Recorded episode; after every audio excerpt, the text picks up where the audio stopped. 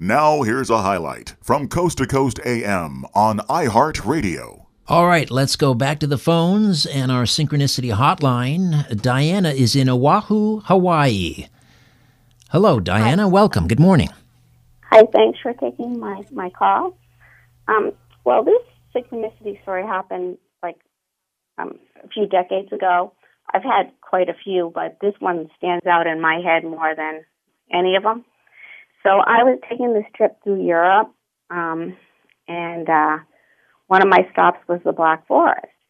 So um, in Germany. So I was um, I got lost. I couldn't find the uh, the hostel where I was supposed to go to. So I started wandering around trying to find it. And um, I ran into a couple of travelers, and they were looking for the same hostel as well.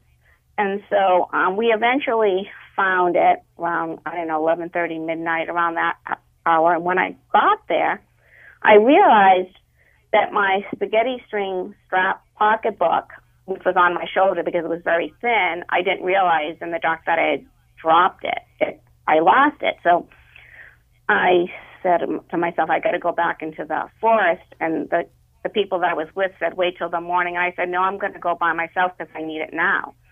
So um, I started going back into the forest, and um, I started just looking around. And then I looked up in the sky, and I saw like at the time I thought it was three stars in a triangular formation. So I was just staring at it, sort of like mesmerized by it. It was like felt drawn to this whatever was up there. So I thought it was the stars. And so then I noticed it was moving. So, but I didn't think nothing of it because at the time UFOs were never even on my mind. Um, so, um, so then I was when I was walking and um, like walking towards it, and and I mean that direction, I should say, in that direction. And then I looked down in the ground, and I see this um, my pocketbook down there with a um, makeshift like cross, so like out of wood, like. And I just thinking to myself, how could anybody do that so fast in the dark?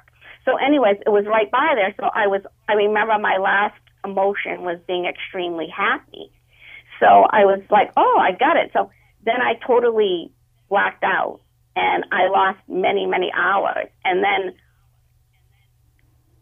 I suddenly, just out of the blue, ended up near the hostel many hours later, not knowing what happened, like nothing happened. So at that time, I didn't know that could have been an alien abduction because I didn't even know what it was. I never really was into that kind of stuff.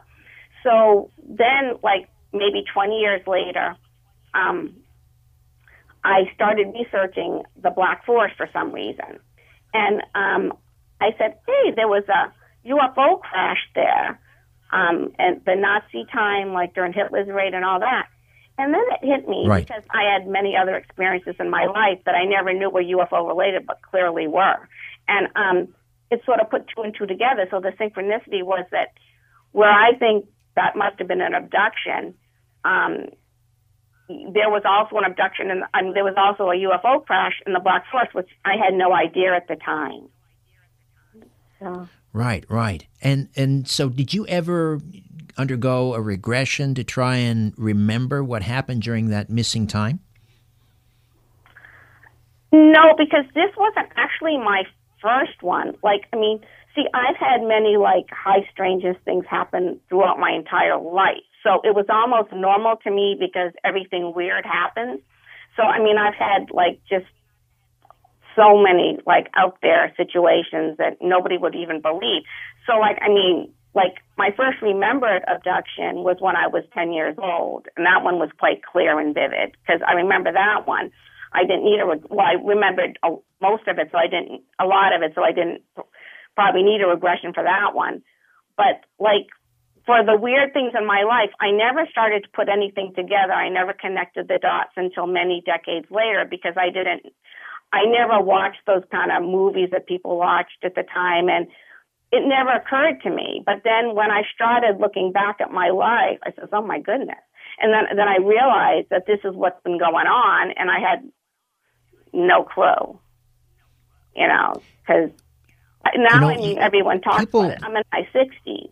So like I'm a lot older. The right. young people today, you know, it's like out there. Back then, like when I was 10, like when I remember my first abduction when I was lying in bed and a bright light beamed into the room, like so blinding. And I um, saw the three figures coming at me with those almond eyes. And then I be, I screamed, but then became paralyzed. And then I felt my body elevate, and I was looking down like I went out of my soul, out of my body. And I watched them put an implant in my arm, which I still have to this day. I definitely have the implant. It's a green one. It was it was like fluorescent green. It still is green, and it was bright. And there was green gloss. Why don't you have it taken out? What? Why don't you have it removed? Why don't you have the implant removed? Um, it's really interesting. Most probably people like me, do, right? So my whole life, I didn't know at the time it was an implant. Obviously, I guess I was ten, I didn't even know. So like I just remember always wearing long sleeve shirts and always never wanting to show my arms. Everyone say, "How come you never show your arms?" And I never wanted to show my arms. So I I always thought I just always had these weird like habits growing up, like very weird idiosyncrasies. Because you wanted to tr- you wanted to hide the fact that you had an implant. I guess maybe subconsciously. I don't know. Subconsciously, I didn't know. I didn't know it was an implant at the when I was ten. In fact, I didn't know it was implanted what do you think it, What do you think it's being used for? What do you think it's being used for? This implant. Well, it definitely used me for. I know what it used me for because it used me for the hybrid purposes, and it used because I knew that because they.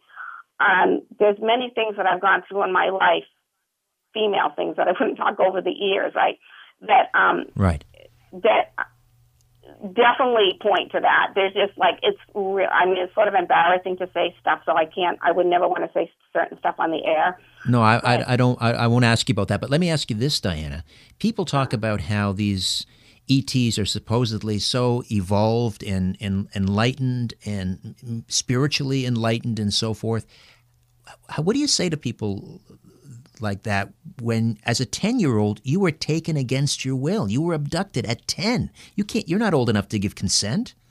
How do you respond to people who say no these are spiritually evolved creatures well see what the thing is there it depends on my, my thing. I feel like it depends on the species that abducted you. So like if they had um, more angelic type beings then they would be programmed to have those thoughts. They don't understand that there's good and evil. So, like, I mean, people, you can't really get mad at people for not being able to empathize with other people. They don't, they can't, just like people that don't believe these stories. Like, I, I've really talked about this to anybody because most people just think you're out of your mind, even to this day. And so, um, so like basically for years and decades, I've just kept my thoughts to myself. But I just listen to different people and um, like their experiences might have been good or that's how they were programmed. So, you know, there's good and bad. And, and in, in my case, it was obviously um, not a good thing. And, um, you know, but yet it happened, you know, and. Um, right. Final did, question, Diana. Final question. Did you ever lose, did you ever find your purse in the Black Forest? That's what I'm saying. It was that's when I so that was my last emotion. I I was all excited. First, I was trying to understand. I remember the last thing I remember was when I saw it. I was like, "Wow, I'm so happy." And so I, you know, I had it. I had oh, I see. Okay, I wasn't sure that was your purse that you saw. You did find your purse. Well, that's was, but see, that's a good takeaway there. Anyway, yeah. I got to, Diana, I got to move uh, along, but thank you so much for sharing your story. It's um, incredible, incredible story. I hope you'll call again. Listen to more Coast to Coast AM every weeknight at 1 a.m. Eastern and go to coasttocoastam.com for more.